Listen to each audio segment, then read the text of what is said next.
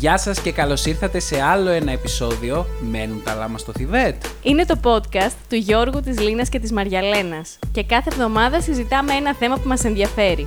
Θα μας ακούσετε να συζητάμε πραγματικά για το οτιδήποτε. Αν σας αρέσει η παρέα μας, ακολουθήστε μας σε Spotify, Google και Apple Podcasts, αλλά και στο YouTube. Μπορείτε να μας βρείτε και στα social media, πληκτρολογώντας Λάμα κάτω παύλα Θιβέτ. You thought it was over? You thought wrong, bitch. Happy llama, mad llama, extremely depressed llama, crazy llama, baby llama, big fat lazy llama. It's me, bitch. Έχω να σας πω κάτι. Για πες. Γεια σας, καταρχάς. Γεια σας. Γεια παιδιά. Έχω να πω ότι μου είπε ένας συνάδελφος από τη δουλειά, ο οποίος κάνει και ραδιοφωνική εκπομπή, ότι δεν τρώει τρεις ώρες πριν την εκπομπή, γιατί όταν έχεις φάει επηρεάζει το σάλιο, υπάρχει έντονη έκκριση σάλιου και επηρεάζει τον τρόπο που μιλάς στο μικρόφωνο. Εμείς πες το, τρώμε ε. κατά τη Εμείς, διάρκεια της ναι, εκπομπής. άστο, ναι, οκ. παιδιά, γι' αυτό πως κάνουμε όλη την Ναι. ώρα τσου και τσου. Εγώ τώρα πήγα να πάρω με- ένα κομμάτι μπουγάτσα και το σκέφτηκα και την άφησα όπως Τώρα, είδατε. Μαριαλένα μου είναι πολύ αργά πια. Αλλά Τρως τώρα- τις τελευταίες δύο ώρες, δηλαδή. Όλο λάθος. Αντιεπαγγελματικό. Να μην ξανασυμβεί. Έχει. Θα συμβεί ξανά. Έχει σχολιαστεί πολλαπλώς από ακροατές ότι η προσοχή θα πνιγείτε, ξέρω εγώ, την ώρα που, τρώ- που μιλάτε.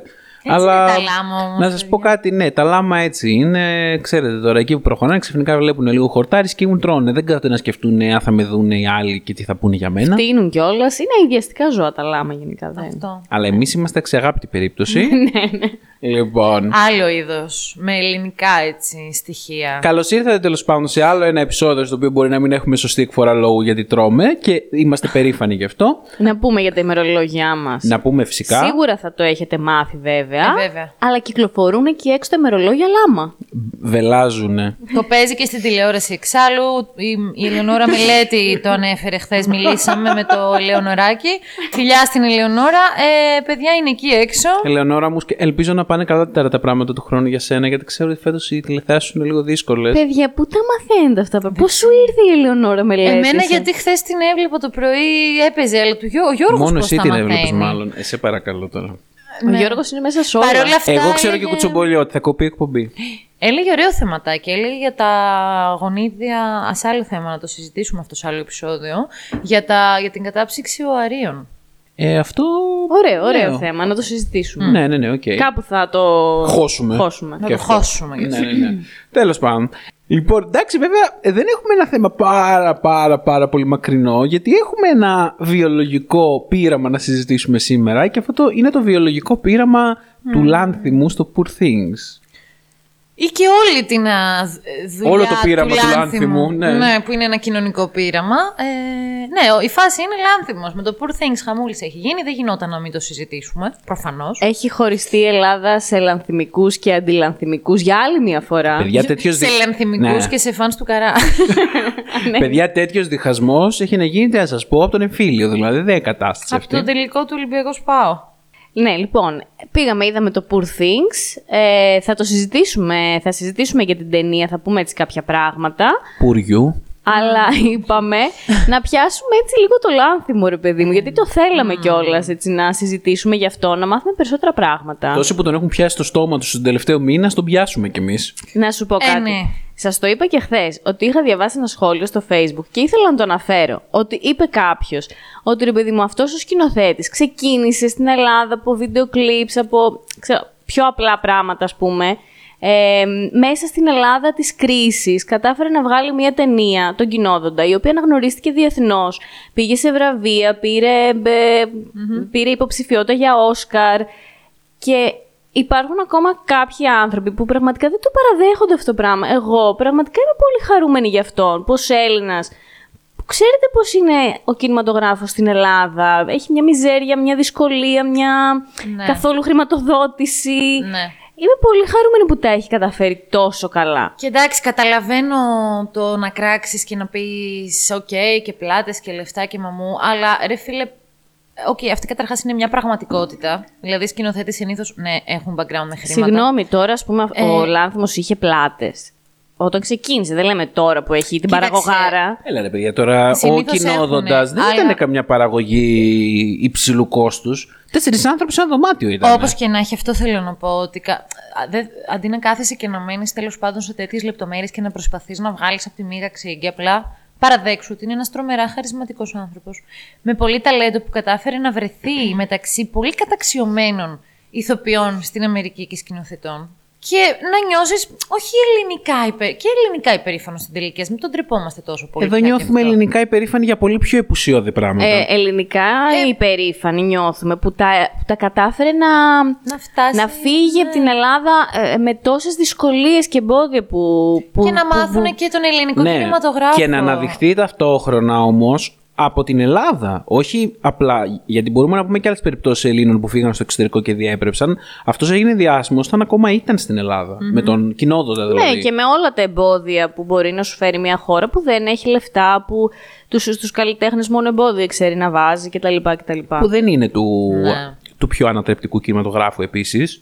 Το Καλά, καταλαβαίνουμε. Η Ελλάδα έχει και το, τον κινηματογράφο, ας πούμε, του Γιάννη Τσιμιτσέλη. να μην τον, ε, δεν ήθελα να τον αναφέρω πάλι, αλλά εντάξει. Για έτσι Μιτσέλη, ελπίζουμε να είναι καλά. Σταμάτα, σταμάτα. Δεν θα πούμε πολλά για το Γιάννη αυτή τη φορά. λοιπόν, υπάρχει και αυτός ο Γιάννη. κινηματογράφος, ο πιο ελαφρύς, ας το πούμε, αλλά υπάρχει και το, ε, το άλλο το κομμάτι του, της πιο κουλτούρας και του πιο έτσι, περίεργου κινηματογράφου που έγινε λίγο σαν, υπήρξε σαν κύμα. Της υπερβολικής κουλτούρας χωρίς λόγο. Ενώ, ενώ έχουμε δει άκρα στην Ελλάδα. Τα έχουμε δει. Πα- Και πάντα μπορεί να τα βλέπεις. Και εντάξει, όλα κάτι θα Ε, έχουν να δώσουν προφανώς. Απλά εγώ μέχρι στιγμής, σαν Μαριαλένα, την ικανοποίηση που μου προσφέρει ε, η δουλειά του Λάνθιμου, την έχω συναντήσει τώρα τελευταία ίσως στο Τζαφούλια, αλλά κα- με άλλη κλίμακα, καμία σχέση. Ε, θέλω να πω ότι πραγματικά ένιωσα εγώ ότι ναι, βλέπω κάτι το οποίο δεν με κριντζάρει καθόλου. Δεν το θεωρώ υπερπροσπάθεια, δεν το θεωρώ α, ελληνική του ματσίλα. Ε, νιώθω Α, πολύ και ικανοποιημένη από τον Είσαι Λάνθιμο. πολύ μακριά από τους περισσότερους επικριτές οι οποίοι θεωρούν ότι είναι υπερβολικός. Δεν Δηλαδή είναι- το βασικό επικριτικό της τελευταίας ταινίας π.χ. ήταν η υπερβολή, ότι ήταν υπερβολική.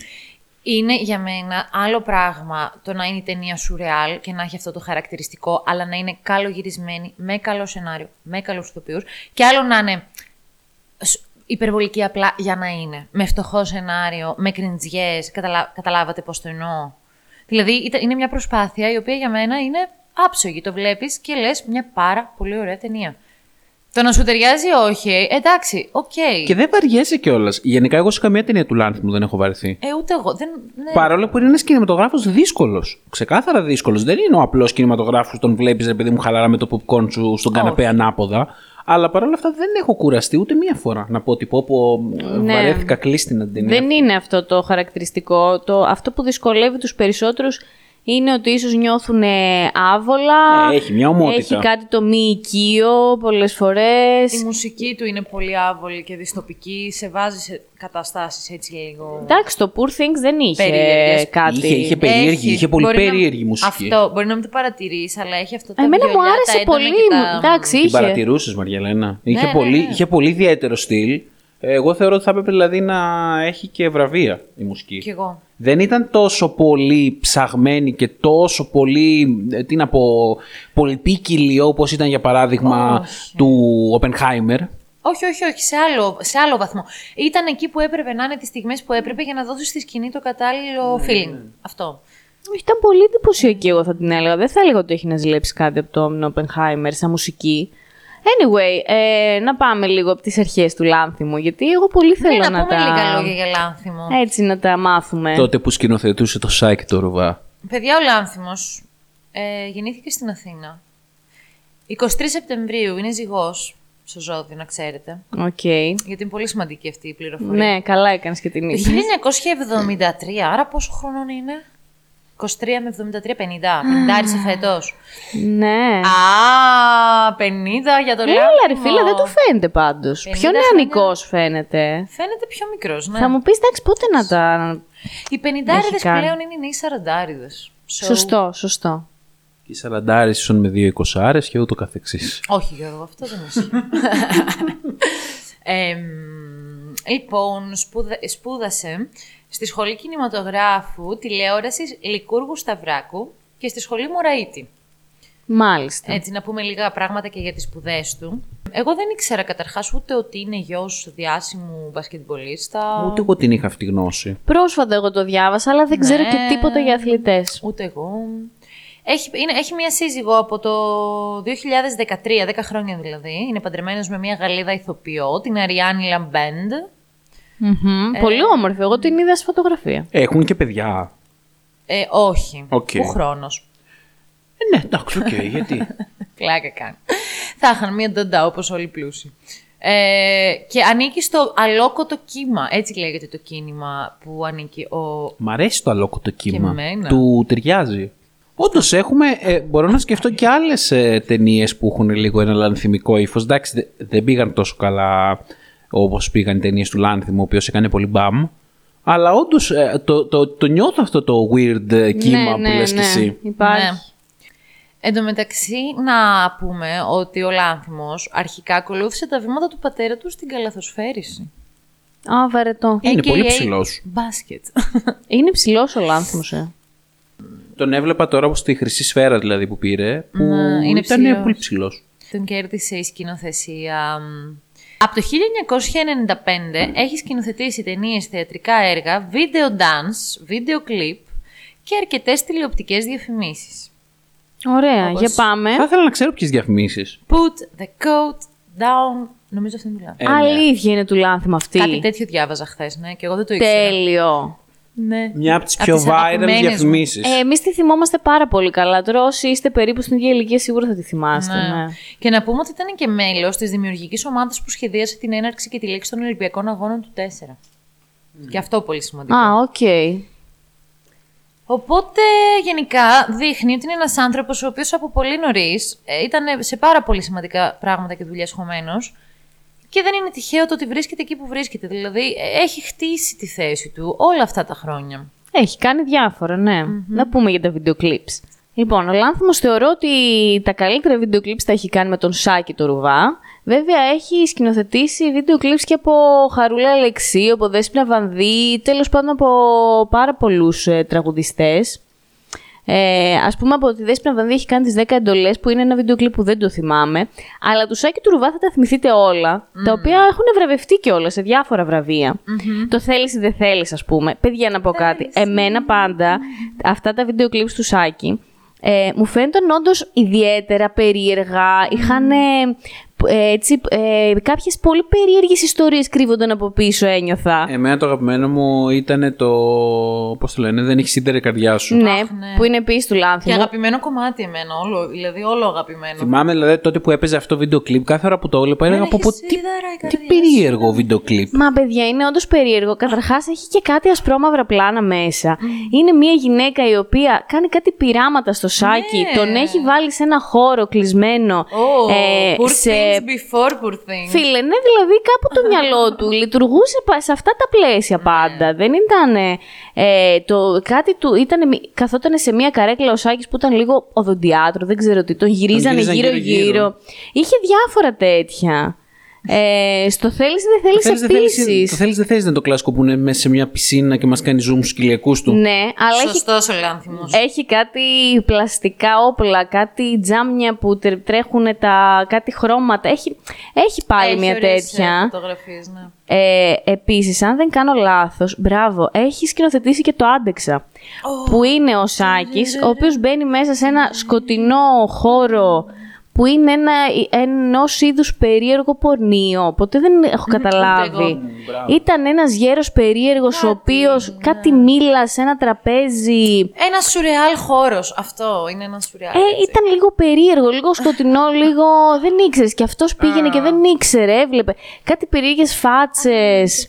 Υπήρχαν δηλαδή έτσι. Και αυτό poor things, και αυτό. Τέλος πάντων, είχε κάνει ωραία πράγματα. Άρα Εγώ τα δηλαδή. case studies του Λάνθιμου για το Poor Things ήταν τα βίντεο κλιπ του Ρουβά. Εκεί καταλήγουμε. Ναι, νομίζω ότι εκεί τον έπαιρνε μάλλον κιόλας να γυρίσει έτσι και κάτι περίεργο, κάτι weird, έτσι Πιο διαφορετικό. πειραματικό. Ναι, τώρα εντάξει, οι 10 εντολές της Βανδύ δεν νομίζω ότι είχαν Δεν το κάτι θυμάμαι φοβερό. αυτό. Δεν το θυμάμαι κι εγώ, δεν μου μείνε πολύ. Sorry, Αλλά ναι. Sorry, τη σπινάκι. Και τέλος πάντων, ας πάμε λίγο πιο γρήγορα να φτάσουμε στον κοινόδοντα, λέω. Ε, ναι, να, να σας πω αυτό. Βραβεία και διακρίσεις. Μιας που λες για κοινόδοντα. Ναι, για πάμε μία. Ε, παιδιά, το 2009 πέρασαν τόσα χρόνια. το το Τρομερό. βγήκε ο κοινόδοντας, ναι. Η ταινία του κοινόδοντας κέρδισε το βραβείο Ένα κάποιο βλέμμα. Συγκεκριμένα, Prix un certain regard. Α, είναι στα γαλλικά. Δεν έχω ιδέα πώς το είπα αυτή τη στιγμή. Ε, στο Διεθνές Φεστιβάλ Κινηματογράφου των Καννών Α, οκ, του 2009. οκ, στις Κάννες. Ε, στις 25 Ιανουαρίου συγκεκριμένα του 2011 ανακοινώθηκε πως ο Κυνόδοντας είναι υποψήφιος για το Όσκαρ Ξενόγλωσσης ταινίας 2010. Καλά, είχαμε πάθει σοκ τότε. Παιδιά, Υπήρχε... Πολλά χρόνια. Τρομερό. Ε, Είχε και η Ελλάδα να δει υποψηφιότητα στα Όσκαρ ατελείωτα χρόνια. Από την Μελίνα Μερκούρη. Ε, ναι, Νομίζω- Χατζηδάκη. Πολλά, πολλά χρόνια. Ναι, η αλήθεια είναι ότι είχαμε περάσει νομίζω μια εποχή πασόκ, αλλά ε, λίγο στις τέχνες σκοταδισμού παράλληλα. Εντάξει, δεν είναι και εύκολο να βρεθείς στα Όσκαρ τώρα από μια χώρα σαν την Ελλάδα. Καθόλου. Υπάρχουν άλλες χώρες που κάθε τρεις και λίγο εκεί βρίσκονται, στις Ναι. ε, υποψήφιες ξενόγλωσσες ταινίες. Οπότε ήταν για μας χαρά μεγάλη ανείπωτη ευτυχία. Στις 10 Σεπτεμβρίου του 2011 ε, τιμήθηκε με το βραβείο Οσέλα καλύτερου σεναρίου στο φεστιβάλ της Βενετίας για την ταινία Άλπεις. Παιδιά, εγώ είναι, Τις Άλπεις δεν τις έχω δει. Δεν έχουμε είναι; καταφέρει να το είναι η βρούμε, μόνη αλλιώς θα που το δεν βλέπαμε. έχω δει κι εγώ. Ναι. Και δεν την ήξερα, δηλαδή σήμερα τώρα τη διάβασα που έκανα το που έψαχνα Ναι, τις νομίζω ταινίες. ότι ήταν η πρώτη του ταινία. Πριν τον Κυνόδοντα. Πρέπει να ήταν πριν τον Κυνόδοντα. Α, οκ. και Αν δεν απλά- κάνω λάθος. Και απλά μάλλον έγινε γνωστός με τον Κυνόδοντα Έτσι. και ήρθε στο προσκήνιο και αυτή. Οκ, παρόλα αυτά πολύ ωραίο να τιμηθεί με βραβείο καλύτερου σεναρίου, δηλαδή πολύ σημαντικό. Και μετά ερχόμαστε στο 2015 με το βραβείο κριτών του Φεστιβάλ Καννών για τον Αστακό. Ναι. Και το 18... Με τον Αστακό νομίζω έγινε το πρώτο πολύ μεγάλο μπαμ. Ναι, παιδιά, γενικά όλες του οι ταινίες έχουν πάρει βραβεία. Καλά, ο Αστακός ήταν και μια ταινία που εντάξει, ήταν παραγωγή εξωτερικού, ήταν με διάσημους τοπιούς. Γνωστό casting. Ναι, ήταν διαφορετικά. Ανοίχτηκε. Ναι, είχε και Γάλλους, είχε Αμερικανούς. Σας άρεσε ο Αστακός; Ο Αστακός είναι ο αγαπημένος μου, η αγαπημένη μου ταινία του Λάνθιμου, Πάρα να πω πολύ την ωραία. αλήθεια. Εμένα δεν με ξετρέλανε. Τι Ε, βαρέθηκες, τι, σου φάνηκε αργή. Όχι, όχι, όχι. όχι. Ε, ε, το είπα και πριν αυτό. Καμιά ταινία του Λάνθιμου δεν μου έχει φανεί βαρετή. Απλά ίσως φταίει το ότι με είχαν φορτώσει με πολλές. Ε, πώς το λένε, Προσδοκίες. προσδοκίες, ναι, γιατί μου έλεγαν όλοι πραγματικά ότι είναι η καλύτερη του ταινία μέχρι τότε. Ε, και όταν την έβαλα να τη δω, είπα ότι ναι, οκ, ωραία ταινία, αλλά δεν μπορώ να δω το η πιο ωραία ταινία. Οκ. Ωραία, ωραία, ευχάριστη. Εμένα μου ο άρεσε- Κυνόδοντας μου άρεσε καλύτερα π.χ. Εμένα μου άρεσε πολύ το νόημά της, Το να πω νόημα την και αλήθεια. εμένα. Το νόημα είναι πολύ ωραίο, φοβερό. Ε, Εντάξει, αλλά αυτό είναι πάνω κάτω το νόημα που έχει ο Λάνθιμος γενικότερα. Δηλαδή αυτό το κλασικά τα Ε, ερωτήματα. όχι, ρε, εσύ, δεν είναι το ίδιο. Αφού ο- στον κοινό δεν το έχει να κάνει με οικογένεια. Και με τα Ε, δεσμά που έχει και με το Και πώς, στον Αστακό πάμε σε κάτι με πιο πολύ κοινο... σχέσεις. ε, αγάπη. Ε, ναι, για ποιο λόγο κάνουμε σχέσεις, πόσο κοινωνικό ας πούμε είναι, για Ναι, ποιο ναι. λόγο ερωτευόμαστε, τι ερωτευόμαστε, ποιον ερωτευόμαστε. Είναι ένα κοινωνικό κατασκεύασμα. Ναι, αλλά ναι, και όλο όχι αυτό. παράλληλα. Ναι. ναι. Μια, δα- μια σίγουρα πολύ ωραία ταινία. Ε, αυτό παρατηρώ δηλαδή ότι όλες οι ταινίες έχουν πάρει κα- και από κάτι, δεν έχει ξεμείνει. Εντάξει, γενικά δεν έχει κάνει άπειρες ταινίες. Όχι, είναι Έχει κάνει μία και λίγες και, μία. καλές. Αυτό. Δηλαδή έχει αποστάσεις. Α πούμε, από το 11 του πήρε ε, 5 χρόνια για να πάει στο, μ, στον Αστακό.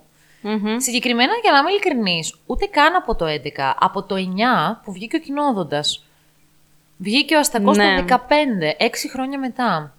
Και βγήκε το 18, τρία χρόνια μετά τον Αστακό, ε, η Ευνοούμενη. Που τιμήθηκε Περίμενε. με... Το, με- ελάφι, το ελάφι που Ελάφι. είναι. Το Ελάφι δεν το αναφέρει, μάλλον δεν τιμήθηκε, παιδιά. Δεν πήρε βραβείο. Εμένα, Που είναι- ε, θα πω ότι... Ε, εμένα είναι από τις αγαπημένες. Εμένα εμένα είναι η είναι. λιγότερο αγαπημένη μου παιδιά. Δεν ξέρω γιατί. Δεν με... Δεν σου κάτσε. Δεν μου κάτσε, δεν με τράβηξε σε κάτι και στο περιεχόμενό της δηλαδή και σε αυτά που είχε να πει. Νομίζω το κοινό Εντάξει. συμφωνεί μαζί σου γενικά στις κριτικές, ότι ήταν, είναι η λιγότερη αγαπημένη του κοινού του Ελάφι. Δεν πολύ ακούστηκε. Είναι ανάμεσα, ναι. είναι ανάμεσα σε αυτές τις δύο πάντω Είναι ανάμεσα, Δηλαδή είναι ε, ανάμεσα στο favorite και στο lobster. Δεν θυμάμαι τώρα ποια χρονιά ήταν. Ούτε Ε. εγώ. Ε, 16, θα το δω και θα 17. σας πω. Α, είναι το 17. Είναι το 17, η Ευνοούμενη βγήκε το 18. Βέβαια, να πούμε ότι η Ευνοούμενη δεν είχε σενάριο λάνθιμο, είχε μόνο σκηνοθεσία. Ναι. Οπότε, οκ, από αυτή την άποψη, δηλαδή δεν χρειάστηκε πολύ χρόνο για σενάρια, μπλα μπλα μπλα. Η Ευνοούμενη βραβεύτηκε με τον Αργυρό Λέοντας στο φεστιβάλ της Βενετίας. Ε, επίσης, η συγκεκριμένη ταινία προτάθηκε για, από την Αμερικανική Ακαδημία Κινηματογράφου για 10 Όσκαρ. Πήρε, Ανάμεσα το... στα οποία- πήρε της καλύτερης Ναι, ε, ταινία. ηθοποιού.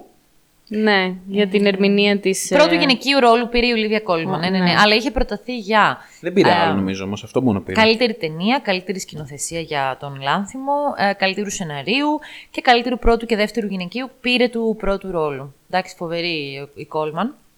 μμμ. Και φυσικά εκεί παίρνει μαζί του και την Emma Stone πρώτη φορά. Εκεί Ναι. γνωρίζονται μάλλον, ναι. Ε, Δεν πήρε τότε του δεύτερου, μάλλον τώρα θα πάρει του πρώτου, που μια και έμελε καλή. να την πάρει μαζί του λοιπόν στη φετινή Poor Things.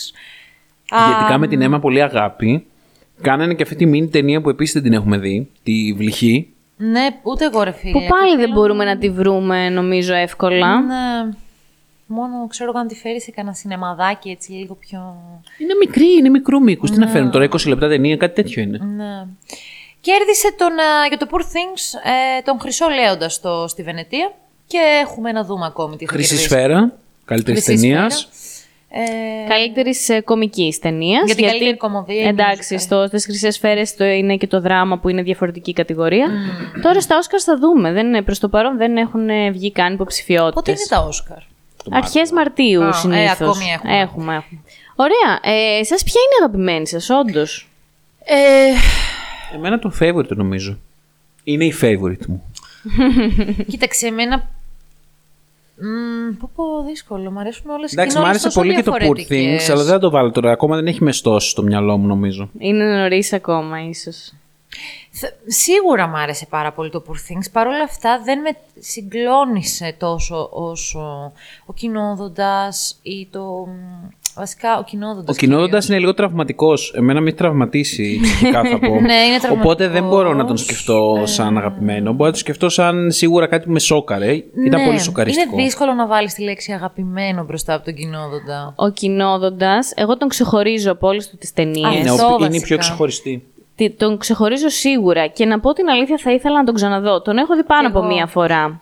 Είναι από τις ταινίες που θα ξαναέβλεπα και τώρα ε, για να δω πώς θα μου φανεί. Ε, Πέρασα πολύ ωραία στην ευνοούμενη. Απλά επειδή δεν είναι δικό του σενάριο, δεν θα ήθελα να τη βάλω στην αγαπημένη μου του λάνθη μου. Θα ήθελα να βάλω κάποια από τις καθαρές δικές του.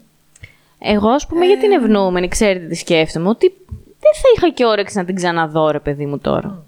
Δεν θα με τραβούσε να την ξαναδώ. Δεν, ε, εντάξει, ο, ήταν πολύ ωραία και σκηνοθετικά μου άρεσε. Μου άρεσαν πάρα πολύ όλες οι ερμηνείες. Ε, Rachel Weisz δηλαδή και η Emma Stone και όλοι, όλοι μου άρεσαν. ναι. Αλλά δεν θα την ξανάβλεπα. Είχε πολύ ενδιαφέρον. Ισχύει, εντάξει, κι εγώ δεν, έτσι νιώθω. δεν ξέρω αν έχει να μου δώσει κάτι καινούριο. Θα ξαναέβλεπα σίγουρα τον κοινόδοντα, θα ξαναέβλεπα 100% τον Αστακό, που σαν, και σαν θεματολογία ήταν αυτό που, μου- που μου άρεσε και που με ενδιέφερε πάρα πολύ. Βέβαια και το οικογενειακό δράμα του κοινόδοντα. Έχει για την Ελλάδα πολύ Πάντα. ενδιαφέρον για την ελληνική οικογένεια. Καταρχάς, μην ξεχνάμε ότι είναι και η μόνη η οποία είναι καθαρά ελληνική γλώσσα. Όλες οι Ναι, υπόλοιπες μετά είναι ισχύει, αγγλικές. ισχύει. Οπότε, σ- αν μη τι άλλο, λίγο και επειδή είναι η ίδια η γλώσσα, σε χτυπάει λίγο κεφαλικά διαφορετικά. Μπράβο, έχει πολύ δίκιο. Όταν είναι στα Ισχύει. ελληνικά είναι αλλιώς. Ισχύει. Και νομίζω αυτό που λες Μαριαλένα για το οικογενειακό Μα για ελληνικό. εμάς τους Έλληνες αυτό. είναι άλλο πράγμα. Αλλιώς τη βλέπει ένας ξένος, ένας Ευρωπαίος; Αλλιώς τη βλέπουμε εμείς που καταλαβαίνουμε τι θα πει ελληνική φυλακή; Και ξέρεις τι, νομίζω αυτό είναι που πλήγωσε πάρα πολλούς θεατές και Μάλλον. μίσησαν τόσο πολύ τον κοινόδοντα. Γιατί έχει μισηθεί και πάρα πολύ αυτή η ταινία, εννοείται. Μάλλον, ναι, ναι. Αλλά ρε παιδί μου, ήταν τόσο μ, ξεκάθαρο το νόημα και τόσο εν τέλει. Μ, ε, δεν ξέρω, δηλαδή αυτό το πράγμα το ότι ο γονιός έλεγε στο, στην κόρη ότι η ζόμπι είναι ε, κα- το μικρό κίτρινο λουλούδι. Ναι. Πραγματικά εκεί συνειδητοποιείς ότι ξέρεις κάτι, όντως ο γονιός που σε μεγαλώνει μπορεί να σου πει το οτιδήποτε και αλήθεια να το πιστέψεις. Και, να το αποφεύγουμε αναπαράγεις την όλη στη αλήθεια. ζωή. Δηλαδή, έχουμε με τα παιδιά, η η ελληνική οικογένεια έχει αυτή τη. Προφανώς η ταινία ήταν στην υπερβολή της και α, κάθε οικογένεια είναι διαφορετική. Αλλά ας πούμε και εγώ που σκέφτομαι τη δικιά μου οικογένεια, που δεν τη θεωρώ καθόλου ε, οικογένεια καταπιεστική. Είμαι στο Ναι, άλλο άκρο. ναι, ναι. Παρ' όλα αυτά, συνειδητοποιώ ότι σε πολλά πράγματα οι γονείς μου είχαν αυτή την avολοσύνη και την προστασία, αυτό το τζάμι, αυτό το, το παιδί να μην Ναι, ναι, ναι, ναι.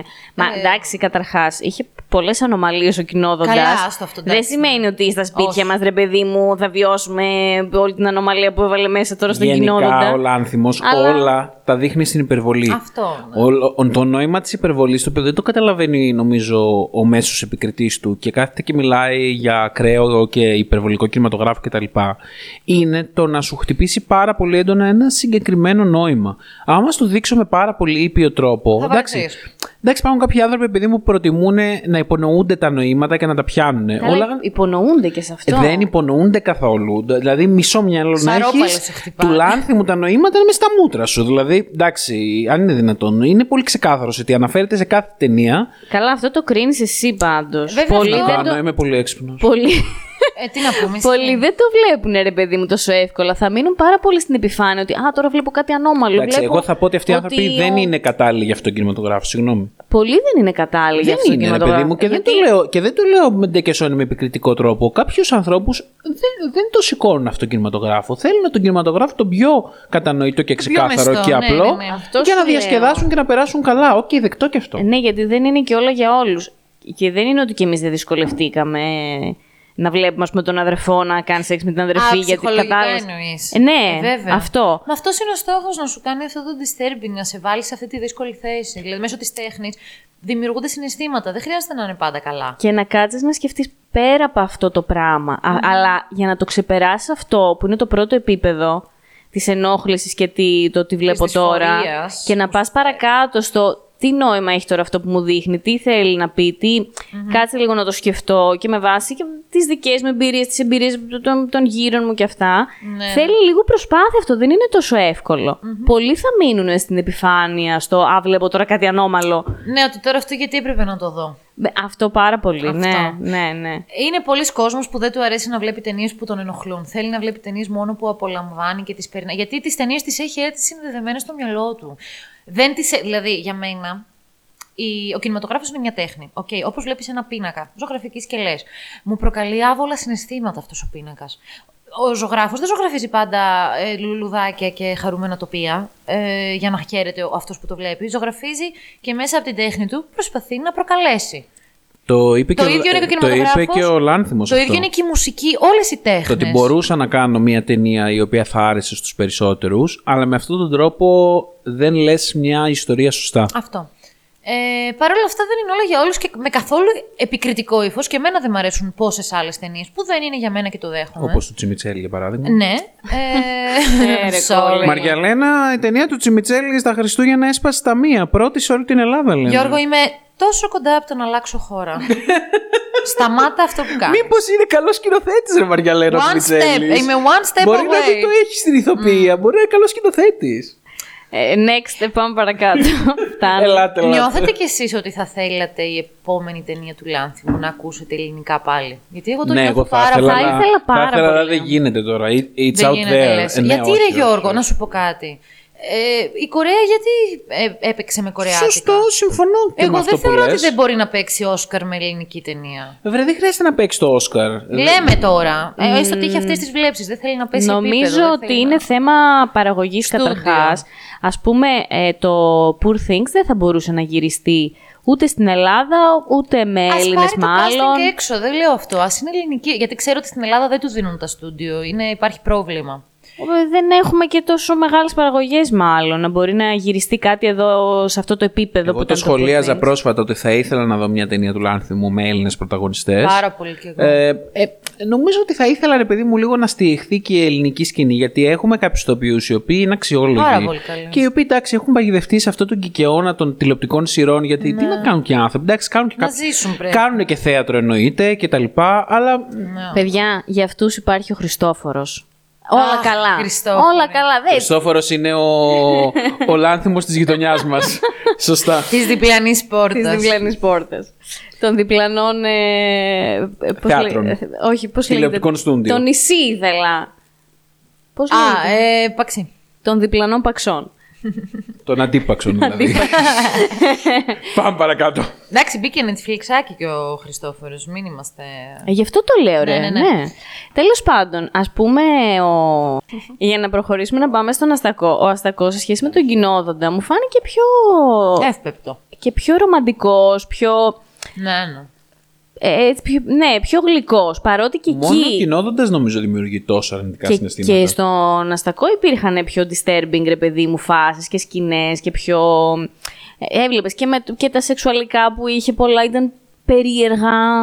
Ε, μ, δεν ήταν όλα εύκολα, αλλά σου δίνει και μια ελπίδα. Δηλαδή εκεί που το, το γεγονός ότι οι άνθρωποι, καταρχάς σου έκανε πάρα πολύ, εμένα μου έκανε πάρα πολύ νόημα αυτό το ότι οι άνθρωποι ψάχνουν να βρούνε το τέρι τους με βάση τα, τους πιο ηλίθιους λόγους, τους στυλ «Α, έχουμε και οι δύο μοιοπία, μ, ε, ωραία, ας γίνουμε ένα παντρεμένο ζευγάρι», που το θεωρώ ότι το κάνουμε πάρα πολύ και στην Ελλάδα, όχι με τη μοιοπία. Α, όχι με τη μοιοπία, ρε παιδιά, αλλά για ηλίθιους λόγους να γίνονται ζευγάρι άνθρωποι. Στην Ελλάδα αυτή τη στιγμή γίνονται για να μοιράζουν το ενίκιο. Καλά, αυτό είναι τίμιος λόγος και μπράβο τους. Είναι πολύ λογικό, αλλά το χειρότερο είναι ότι α, γινόμαστε ζευγάρι γιατί, οκ, τε- ναι, κα- είναι καλύτερα να είσαι ζευγάρι, ξέρω εγώ. Ή Να μην θα- είμαι μόνη μου, Θα το μόνος. εκτιμήσει, ναι, η μαμά μου και ο μπαμπάς μου, Ρε, ας πούμε, εννοείται. η κοινωνία. Είναι τόση Αυτό. η πίεση κοινωνικά του να είσαι μόνος. Ναι. Και ψάχνουν και βρίσκουν πολύ ηλίθιους λόγους για να ταιριάξουν. Πράγματι το κάνει αυτό ο κόσμος, ναι. ας πούμε. Ισχύει. Αλλά απ' την άλλη σου έδειχνε και το ότι αυτοί οι δύο άνθρωποι ερωτεύτηκαν πάρα πολύ αγνά και όμορφα και είχαν ωραίες στιγμές μαζί. Ήταν πιο ρομαντικό. Να. Είχε δηλαδή και αυτή την πλευρά. Οπότε νομίζω ότι μου κάτσε πάρα πολύ όμορφα συνολικά. Όχι, και εμένα είναι νομίζω η δεύτερη, είναι, θα πω η δεύτερη αγαπημένη μου, γιατί εμένα όλος παραδόξως η πιο αγαπημένη μου είναι το ελάφι, που το ξέρω ότι δεν αρέσει στους περισσότερους. Μίλησέ μας λίγο για Όχι, το εμένα, ελάφι. εμένα μου αρέσει Μαριέλα. Εμένα γενικά μου ταιριάζουν. Μου αρέσουν πολύ αυτές οι ταινίες που έχουν όλο αυτό το δολοφονία, suspense, ε, αγωνία, λίγο. Ε, ναι. Distur- και λίγο disturbing παράλληλα, ρε παιδί μου. Μ' αρέσει πολύ αυτό το παιδί που έπαιζε σαν ηθοποιός. Είναι πολύ άβολος πάντα και μ' αρέσει πάρα πολύ. Ναι, ναι, ναι. Έπαιξε πολύ ωραία ο, ο Κόλιν. Ε, είναι η μόνη του ταινία που δεν είχε τόσο νοήματα. Ήταν πιο Τι λες ξέρεις, καλέ. Τι λες καλέ. Εγώ είχε, θα- είχε, θα- αλλά δεν ήταν τύπου αυτό το. Αυτή ήταν μια ταινία από τις πιο δύσκολες ταινίες του, εγώ θεωρώ. Εί- Είχε Όντως. πολλά νοήματα, Εγώ αλλά δεν τα νομίζω είχε ότι τα έπιασα υπονοούμενα. όλα. Να σου πω κάτι. Εγώ αυτό σκέφτομαι για αυτή την ταινία ότι πολύ disturbing δεν ήταν. Πο- Ήταν λίγο μπερδεμένη με βάση τα νοήματά της. Μπερδεμένη με ποια είναι ότι εμένα τουλάχιστον δεν νιώθω ότι μπόρεσε να μου δώσει κάτι ούτε το πολύ ενδιαφέρον, ούτε το πολύ... Δηλαδή δεν ξέρω, κάπως μου κάτσε πολύ flat, ρε παιδί μου. Δεν ξέρω τι. δηλαδή, Ναι. Θα την ξανάβλεπα τώρα για να έχω μια άποψη πιο πρόσφατη. Ναι. Γιατί πάνε χρόνια τότε που βγήκε, την είδα και τέλος. Ναι. Και εγώ δεν μπορώ να στο εξηγήσω ακριβώς. Δηλαδή, να, σου- να στο βάλω τώρα κάτω να στο ξεψαχνίσω νοηματικά. Είχε πολύ ωραία ατμόσφαιρα. Απλά το, το λέω ότι είναι η αγαπημένη μου επειδή την έχω δει δύο-τρεις φορές και καταλαβαίνω ότι την απολαμβάνω. Αυτό. Είχε πολύ ωραία ατμόσφαιρα, είχε πολύ ωραία μουσική. Μ' άρεσε πάρα πολύ όπως παίζανε οι ηθοποιοί. Και εμένα ε, τυχαίνει να, να με, κρά- με κράτησε, με κρατάνε αυτού του είδους ταινίες. Αυτό θα πω μόνο. Ναι, οκ. Ε, Όχι, γενικά νομίζω στην παρέα μας ότι όντως έχει αναφερθεί ως πολύ αγαπημένη το ελάφι. Ε, παρότι μάλλον παγκοσμίως. εντάξει, όχι Νομίζω τόσο. Είναι η πιο, λα- Ναι. η πιο... Αλλά και ο Αστακός μου άρεσε πάρα πολύ, μου άρεσε πάρα πολύ που ε, μ, ήταν αυτή η ομάδα των ορκισμένων κατά του έρωτα, που απαγορευόταν να ερωτευτείς. Το οποίο επίσης είναι γαμάτο, γιατί πολλοί άνθρωποι το κάνουν αυτό στον εαυτό τους. Βάζουν ταμπέλες και είναι σε φάση εγώ θα απέχω από αυτό το συνέστημα. Και ήταν και τα, δι... ήταν τα Ε, δίπολα πάλι. Αλλά το, όταν ναι. έρχεται ο έρωτας, δεν μπορείς να το σταματήσεις. Γενικά είναι, ήταν πολύ, μια πολύ ωραία ταινία. Και σκηνοθετικά ήταν φοβερός. Και θα πω τώρα που το σκέφτομαι. Ποια χρονιά βγήκε ο Αστακός; Το 15 είπες; Δύο χρόνια αφού παντρεύτηκε. Οπότε εκεί μάλλον ο λάνθιμος ήταν στους έρωτες του. Ήταν Είπε στα- να στα ασχοληθεί πιο ρομαντικά με του. το love, έτσι. Ήταν στα πιο ρομαντικά του, ναι. Ε, ίσως, ίσως. Κλασικός ζυγούλης. Sorry, sorry. Αυτή είναι η κλασική ατάκα Μαριαλέ. ναι, ναι, και μου αρέσει πολύ να το λέω. Μμμ, λοιπόν. ε, Εντάξει, ευνοούμενη. ε, Νομίζω ανέβηκε ακόμα ένα σκαλοπάτι μετά. Αλλά εμένα μου λείψε που δεν ήταν δικό το σενάριο. Ναι, μωρέ, ξένιζε λίγο. δηλα- Ξένιζε.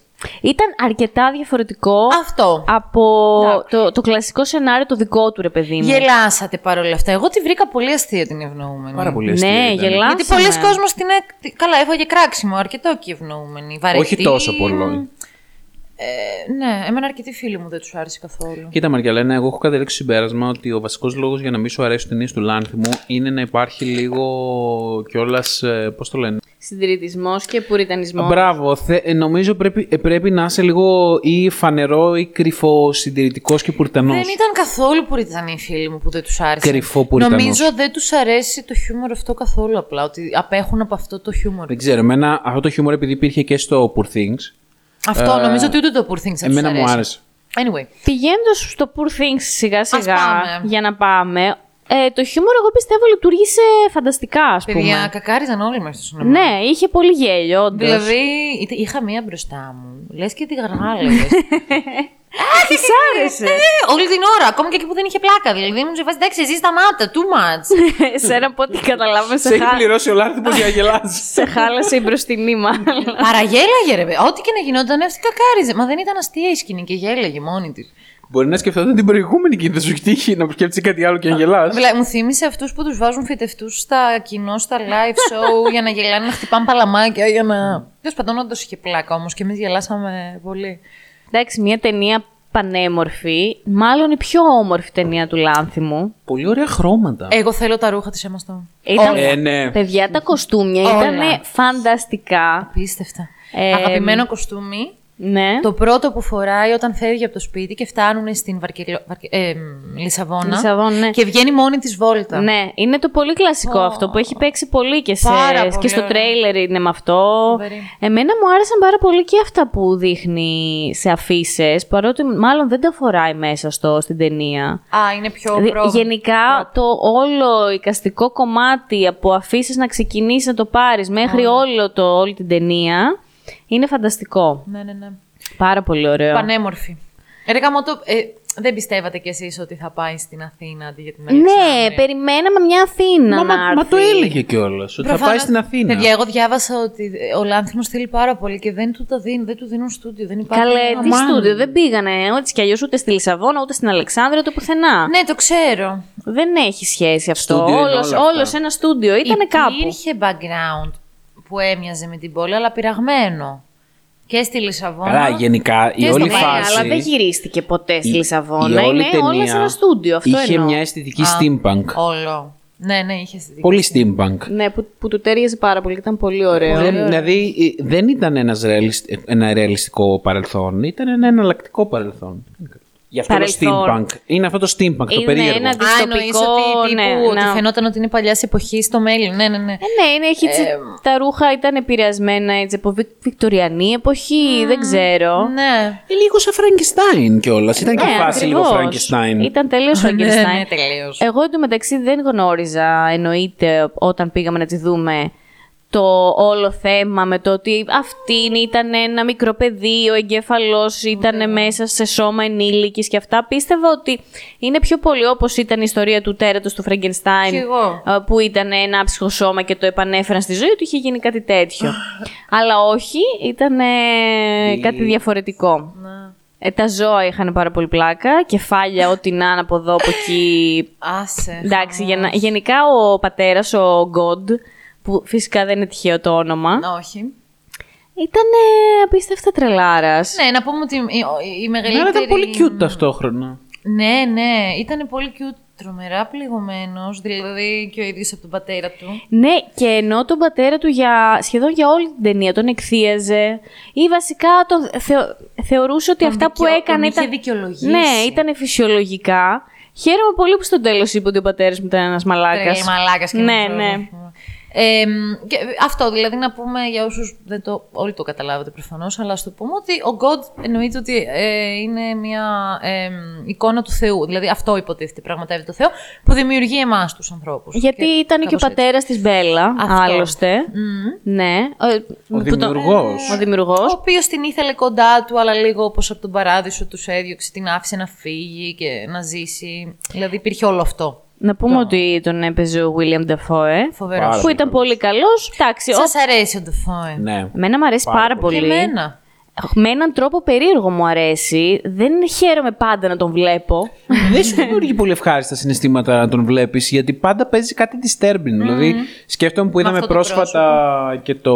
Πώς το λένε, την άλλη ταινία που ήταν κλεισμένο στο Inside. Α, που, που προσπαθεί να δραπετεύσει από ένα διαμέρισμα Ναι, και ναι, δεν ναι. μπορεί με τίποτα. Το οποίο επίσης ήταν άπειρα disturbing σαν, σαν ταινία και αυτός ο ήταν ίδιος. πάρα πολύ καλός. Στο φάρο φοβερός. Στο Και φάρο στο Φάρο. εξαιρετικό. Καλά, αυτό το πρόσωπο δεν γίνεται να μην γίνει ηθοποιός με αυτό το πρόσωπο. Έχει φοβερή φάτσα. Τι είναι αυτό, δηλαδή Έχει και να μην φοβερή παίζει και φάτσα. να μην κάνει τίποτα ή γράφει όλο. Ισχύει, ρε παιδί μου, ναι. Απίστευτος, πολύ καλός.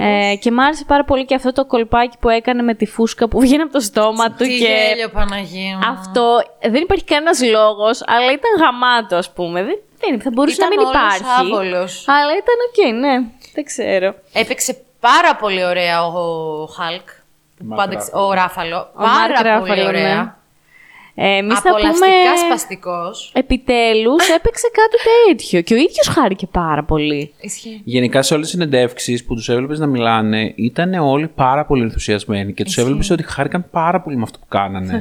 δηλαδή ότι δεν το κάνανε ρε παιδί μου τυπικά και δεν βγαίναν σε μια συνέντευξη μετά να προωθήσουν απλά την ταινία. Ήταν μέσα στον τρελό ενθουσιασμό. ναι, ισχύει, ισχύει. Και όλοι εξυμνούσαν την Emma Stone. Λέγανε ότι αυτό που έκανε ήταν απίστευτο. Ότι γύριζε σκηνές ανακατεμένες. Στη μία σκηνή έπαιζε το μωρό, στην άλλη έπαιζε την ενήλικη που μιλούσε με κάτι λέξεις που ούτε εμείς δεν τις καταλαβαίναμε. Δηλαδή είχε απίστευτη προσαρμοστικότητα στο ρόλο. Παιδιά, όντως. Και η ίδια λάτρεψε, το είπε και η ίδια, ότι είναι ο πιο δύσκολος ρόλος που έχω κάνει ποτέ, αλλά τον λάτρεψα.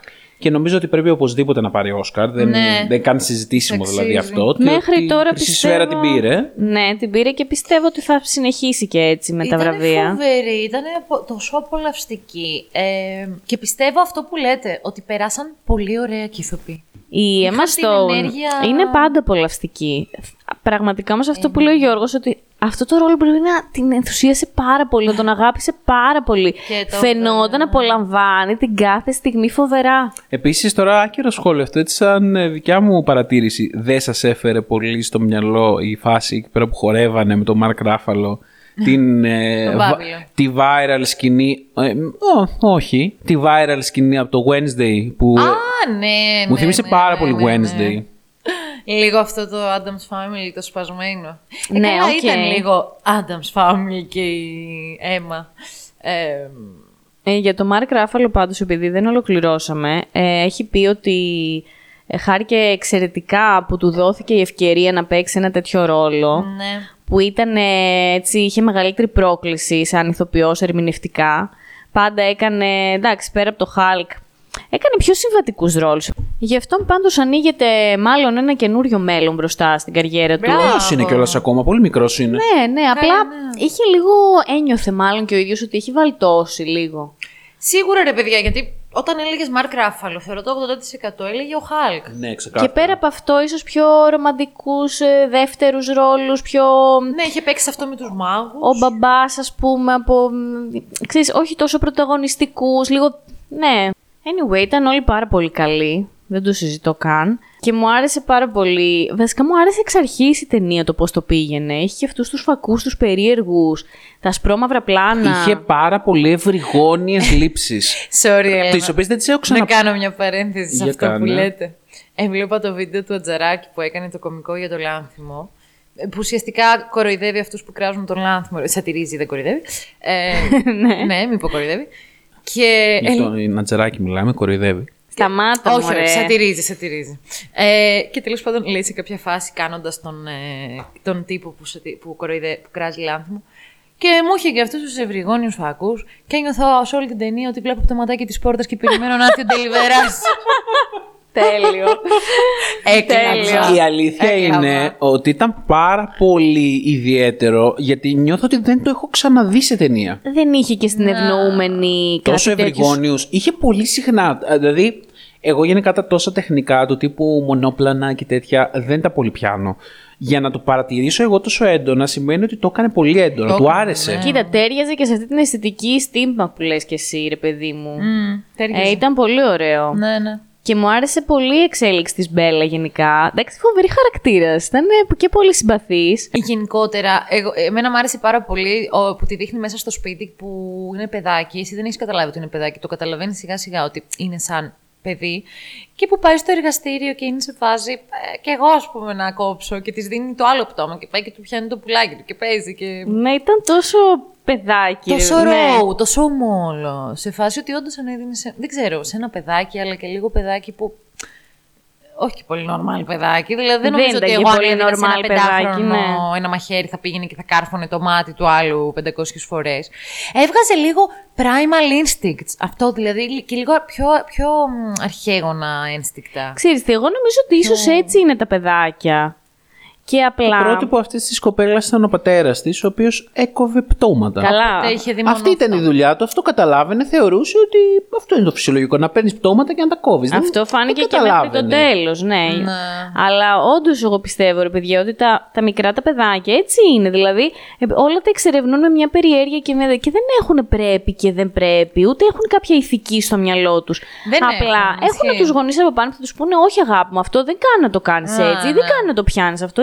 Μην πιάνει το πουλάκι σου και το βγάζεις έξω, ας πούμε, να το δει ο κόσμος. Αγάπη. για παράδειγμα. Εντάξει, γιατί μπαίνουμε σιγά-σιγά ε, σε κοινωνικά πρέπει Ναι, ναι, ναι. και κοινωνικούς κανόνες που μας ορίζουν μετά. Κάτι που δεν είχε η Μπέλα βέβαια. Ναι, όχι, δεν το είχε και ήταν και ο ίδιος ο Γκοντ ιδιαίτερος. Οπότε, ναι, αλλά την αγαπούσε πολύ. Και στην αρχή και εγώ είχα μια σκέψη μήπως παίζει τίποτε ανώμαλο, γιατί λάνθιμος. Αλλά όχι. Αλλά όχι. δεν ήταν ήτανε. πατρική, πατρικό ξεκάθαρα το ένστικτο και εμφανίζεται και ο Γλυκούλης ο φοιτητής του.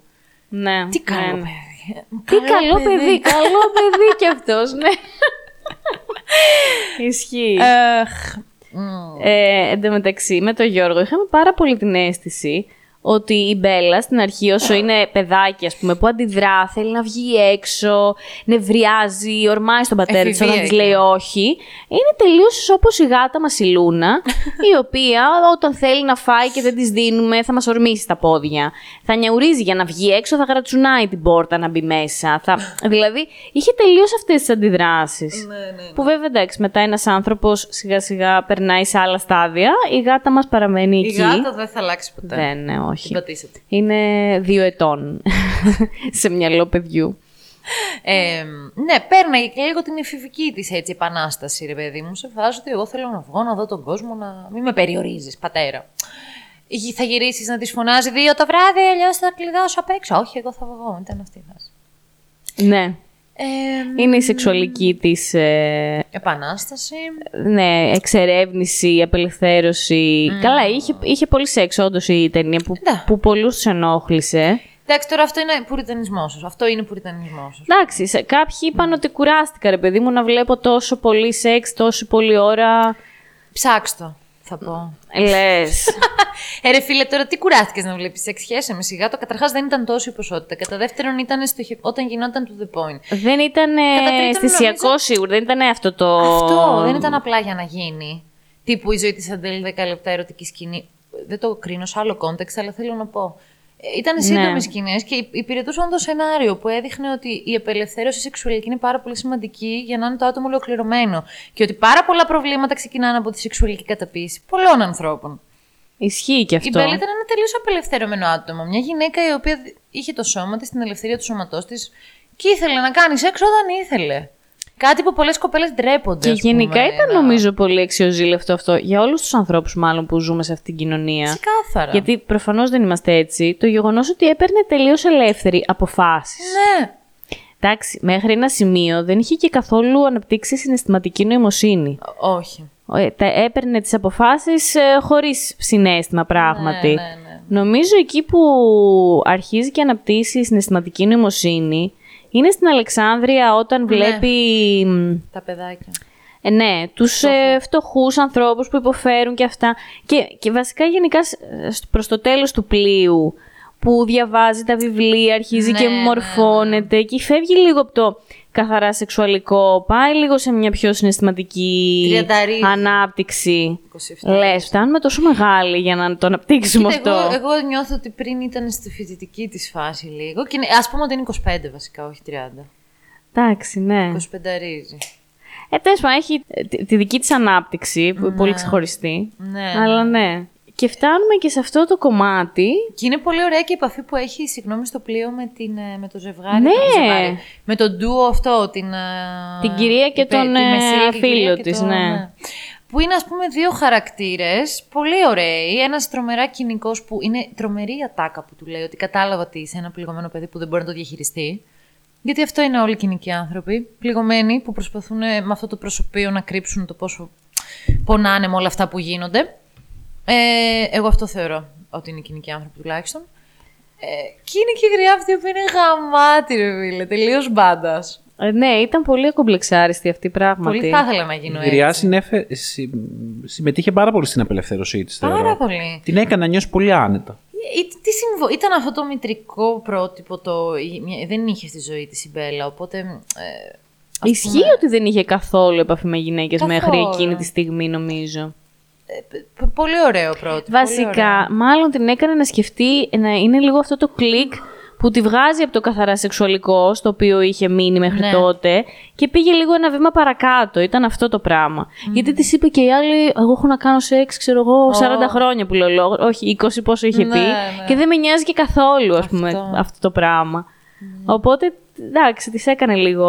Ένα, την πήγε ένα βήμα παραπέρα. Ναι, ήταν πολύ ωραία. Γαμάτο που πήρε όλα τα λεφτά του, του Ράφαλο και τα έδωσε σε αυτούς τους δύο τύπους. Καλά, ήταν, το, είχε τόσο γέλιο η όλη Σε φάση φάση. τι κάνεις, όχι. Ε, και μετά πάμε στο, στο κομμάτι του Παρισιού και στο πορνείο, που επίσης πάρα πολλούς τους ενόχλησε αυτό. Σοκαρίστηκαν πάρα πολύ. Ε, θεώρησαν όλοι ότι ο Λάνθιμος δείχνει ότι η πορνεία είναι ε, θετική, ας πούμε. Ότι ε, έχει κάτι το... Τέλος πάντων, δεν ξέρω, κακοχαρακτηρίστηκε πάρα πολύ αυτή η επιλογή της Μπέλα. Εγώ θεωρώ ήταν η καλύτερη φάση της ταινίας πάντως αυτή. Ήταν αυτό, Ναι. ήταν αυτό το σημείο το οποίο της έμαθε τα περισσότερα. Βασικά, εγώ, για μένα το μήνυμα ήταν ότι ο καθένας είναι υπεύθυνος για το σώμα του και για το τι θέλει να κάνει και όχι να κολλήσει σε αυτό το πράγμα, ότι α, το πορνείο, το πορνείο. Ε, απελευθερώθηκε, είχε μια οικονομική απελευθέρωση, έδιωξε τον Ράφαλο από τη ζωή της, σε φάση πουλο. Ε, έπρεπε, γιατί είχε Έπρεπε. καταντήσει πια βάρος. Έκανε φίλες, εμ, ενεργοποιήθηκε πολιτικά. ε, Ναι. Είχε πάρα πολλά το Παρίσι για αυτή. Ίσως το Παρίσι ήταν το πανεπιστήμιο τώρα που το σκέφτομαι. Μάλλον δεν είχε ακόμη πάει στο πανεπιστήμιο μέχρι το Παρίσι. Ίσως ναι, ίσως ναι. Ναι. Ε, εγώ σκέφτομαι, τώρα τελευταία άρχισα να το σκέφτομαι, ότι ρε παιδί μου, ναι μεν βλέπεις ένα πορνείο, αλλά στην πραγματικότητα τι είναι, μήπως είναι η έξοδός της στη ζωή αυτό το πράγμα. Δηλαδή, ήταν η κοινωνία λίγο. το σεξ, ναι, το, Το σεξ που έκανε με πορνείο. τους ανθρώπους αυτούς. Βέβαια, ναι. Δεν χρειάζεται να είναι ντε και καλά σεξ επειδή αυτό σου δείχνε. Καθένα στη δουλειά μας, στην, στην, κοινωνία, στην καθημερινότητά μας, Ναι, Ουσιαστικά αυτό. Κάτι, εκπορνεύεται κάτι με τον πουλάμε, τρόπο του, κάτι ναι. πουλάμε, κάτι αγοράζουμε, Αυτό. κάτι γνωρίζουμε ανθρώπους που ο καθένας μπορεί να έχει την ιδιαιτερότητά του, την ανομαλία του. Κάποιος να μας ενοχλήσει πάρα πολύ. υποδουλωνόμαστε Κάποιος σε να- πελάτες και στα θέλω τους καθημερινά. Ε, δε- Δεν θα μπω σε αυτά τα θέματα, θα το αφήσω εκεί. Και όχι, γιατί μόνο σε πελάτες. Θέλω να πω. Στον οποιοδήποτε που βρίσκεται γύρω μας, Αυτό. προφανώς. Ναι. Οπότε εντάξει, μην το βλέπουμε τόσο επειδή βλέπουμε ένα πορνείο, είναι όντως αυτό. Οκ, ναι. το δείχνει έτσι. Και η προφανώς. γυμνία είναι πολλές φορές σοκαριστική και σε πιάνει η ντροπούλα. Ναι. Κοκκινίζει λίγο το μαγουλάκι, αλλά κατά τα άλλα να είναι ξεκάθαρη αλληγορία. Δεν, δηλαδή... Και πάλι πρέπει κανείς νομίζω να κάνει ένα βήμα πίσω και να το δει πιο συνολικά. Ναι, Και αυτό. τόσο. Η Τσατσά, πολύ ωραίος χαρακτήρας. Έχω εγώ την θεωρία ότι εμπνεύστηκε την ε, τσατσά στο πορνείο Ναι. από την ε, Γεωργία Βασιλιάδου. Δεν σας θύμιζε η Της Γεωργία μοιάζει Βασιλιάδου. πάρα πολύ και εγώ της Παιδιά θα μπορούσε να τη την παίζει η Γεωργία Βασιλιάδου Βασιλιάδου. σκεφτόμουν καθ' όλη τη διάρκεια. Ε, θα μπορούσε. Επίσης ναι. θεάρα αυτή. πα- πάρα πολύ ωραίος χαρακτήρας. και μου άρεσε που ήταν πολύ φιλοσοφημένη, παιδιά. Τι, αναρωτιέμαι τι να συμβολίζει, τι να, έτσι, δηλαδή τη Τσατσά δεν, δεν μπόρεσε ακριβώς να την... Α, ήταν ωραίο το σημείο που της είπε ότι, που μιλούσαν ότι τώρα η Μπέλα είναι σε αυτή τη σκοτεινή της φάση. Γιατί πέρασε ρε παιδί μου και το πολύ ενθουσιώδες που είχε όταν Χαζοχαρούμενο. ήταν πιο, Ναι, ναι, ναι. όταν ήταν έτσι πιο ανώριμη και σιγά σιγά έτσι έμπαινε σε αυτό το πράγμα το πιο συνειδητοποιημένο, το πιο σκοτεινό, το πιο μ, καταθλιπτικό που ήταν ένα στάδιο που πρέπει να περάσει για να πάει στην πλήρη Ισορροπής. ορίμανση που πήγε μετά. Και ήταν ωραίο αυτό που είχαν κάνει έτσι μια συζήτηση. Δεν θυμάμαι πολύ καλά το διάλογο. Ούτε εγώ, αλλά όντως. Επίσης μια μέντορας. Δηλαδή, και αυτή με τον τρόπο της. Όχι πολύ συμπαθητική πάντα. Περίεργη. Τη Καταρχάς, δάγκωνε. γιατί τη δάγκω, ναι, αυτό δεν. Ναι. Ήταν λίγο κουλή, περίεργο τυπάκι με τα, με τα τατουάζ της, ας πούμε, όταν μπήκε με τον κορσέ. Πολύ, πολύ περίεργη. Ναι, ήταν, ήταν, όντως. Που επίσης πολλοί κατηγόρησαν ότι εντάξει, τι μας δείχνει, ότι τελ- τελικά θα κάνει τη δουλειά του μπαμπά της. Εντάξει τώρα, αχ, Θεέ μου. Κουράζομαι. Εντάξει, ε, σχολιάστηκε τόσο πολύ ευθύνη από όλε τι πλευρές. ναι, δεν αφήσαν τίποτα. δεν έμεινε τίποτα σχολίαστο, είναι η αλήθεια. Όλοι εσείς οι απελευθερωμένοι, μπράβο σας. Αυτή να κάνει τη δουλειά του μπαμπά της. Εντάξει, εγώ το πήρα λίγο με το αλλιώς. Δεν ξέρω, μπορεί μόνη μου, αλλά λίγο αυτό το καθ, καθηκόνα και καθομοίωση. ότι- Το, στο, το πήγες στο πιο θρησκευτικό; Ε, Αλλά όχι με, με, αυτή, με θρησκευτικούς όρους, σαν αλληγορία. Σαν... Εντάξει, σκεφτείτε ότι ήταν όμως μια δουλειά η οποία, αν αναλογιστείτε πώς ήταν το πανεπιστήμιο που μας έδειχνε σκηνές, ήταν μια καθαρά αντρική δουλειά και μας δείχνει ότι σε αυτή τη δουλειά θέλει να μπει και η Μπέλα. Και μας δείχνει μετά σε επόμενη φάση ότι είναι εκείνη και άντρες. Και είναι πολύ χαρούμενη με την επιλογή της. Οπότε δεν νομίζω ότι έχει νόημα να δούμε τώρα ότι έκανε τη δουλειά του μπαμπά της. Αλλά ότι αποφάσισε να κάνει μια δουλειά η οποία δεν ήταν για, για μια γυναίκα. Ναι, ναι. Αυτό νομίζω ότι είναι το πιο σημαντικό που πρέπει να πάρουμε υπόψη μας εδώ πέρα. Ναι, ναι, ναι. Ε, Εμένα δεν μου έπαιξε πολύ σημαντικό ρόλο αυτό το κομμάτι της επιλογής εργασίας, να πω την αλήθεια. Δεν ξέρω γιατί. Δεν μου είπε και κάτι, εντάξει. Ε, μ, ή- γενικά νομίζω ότι μετά το Παρίσι κάπως η ταινία, όχι γίνεται περίεργη, δηλαδή εκεί με το γάμο της, με το ότι ε, μ, κάπως ήθελα σιγά σιγά να κλείσει κι εγώ και κάπως περίμενα πώς θα κλείσει. Ναι, επιλέγει να παντρευτεί ε, με, τον, με αυτό, με αυτό το, το πολύ καλό το παιδί. Το καλό το παιδί. Το καλό το παιδί, εντάξει, οκ. Α, καλέ, εντωμεταξύ, έπαθα πλάκα το γεγονός ότι παίζει η Margaret Qualley έναν τόσο μικρό ρόλο, που ήταν πολύ καλή και πολύ όμορφη, όπως πάντα, ε, που παίζει την, ε, μ, το νέο πείραμα, ας πούμε, του, Ναι. του God. Ε, τίποτα, παρένθεση Το αυτό. πήγε λίγο αποτυχημένα όμως. Δεν ξέρω τι ήθελε να μας πει η ταινία με αυτό. Αυτό ήταν σπόντα για τα δεύτερα παιδιά και πώς προσπαθούν να κάνουν και υπάρχουν τα Λες. πρώτα. Γιατί εγώ έτσι ένιωσα. Όχι, γιατί τα καημένα τα δεύτερα παιδιά έτσι. Όχι, εννοώ Παρότι ότι... εμείς εδώ τα λέμε είμαστε όλοι πρώτα. True.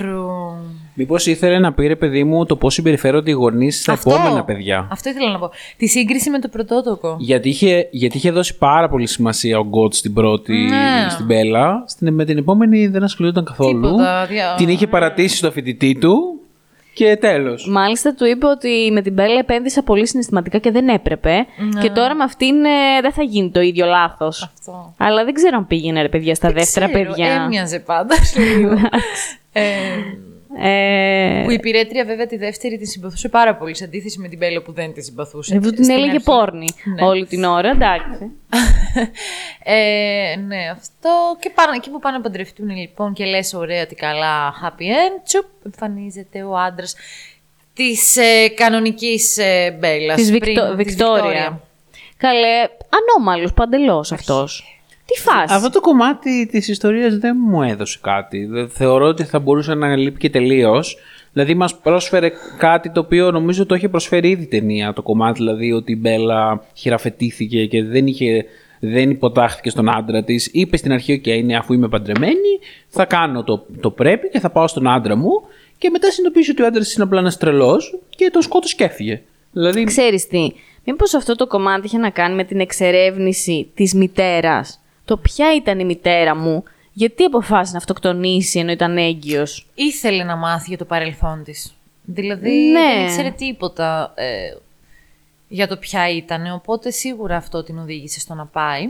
Δηλαδή πέρα από τη χειραφέτηση που λες και, Και, το γνώρισε ότι... τον αληθινό της μπαμπά και τον, τον σκότωσε. Ο μπαμπάς της ήταν. Δηλαδή τον... Ναι, όντως ήταν ο πατέρας της. Ο... Που δεν του το είπε ποτέ. δηλαδή, Δεν του βιολογικός. εξήγησε ποτέ όλη τη φάση ότι δεν είμαι η γυναίκα σου, είμαι το παιδί σου. Γιατί δεν το πίστευε κιόλας. Δεν θυμάμαι όντως δεν το εξήγησε Όχι. ποτέ να πει. Όχι, ε. Γιατί Α, περίμενα να, να, τη σκηνή που θα του το πει, αλλά δεν του το είπε ποτέ. Δεν- Από και αυτό στην έλεγε συνέχεια Βικτόρια, Βικτόρια, Βικτόρια. Δεν, δεν συζητήθηκε ποτέ αυτό το θέμα. Του είπα απλά σε κάποια φάση ότι δεν είμαι. Μια, μια φράση του τύπου ότι δεν είμαι η γυναίκα. Δεν είμαι αυτή που. Αλλά χωρίς να του πει ξεκάθαρα ότι Ναι. είμαι η κόρη σου.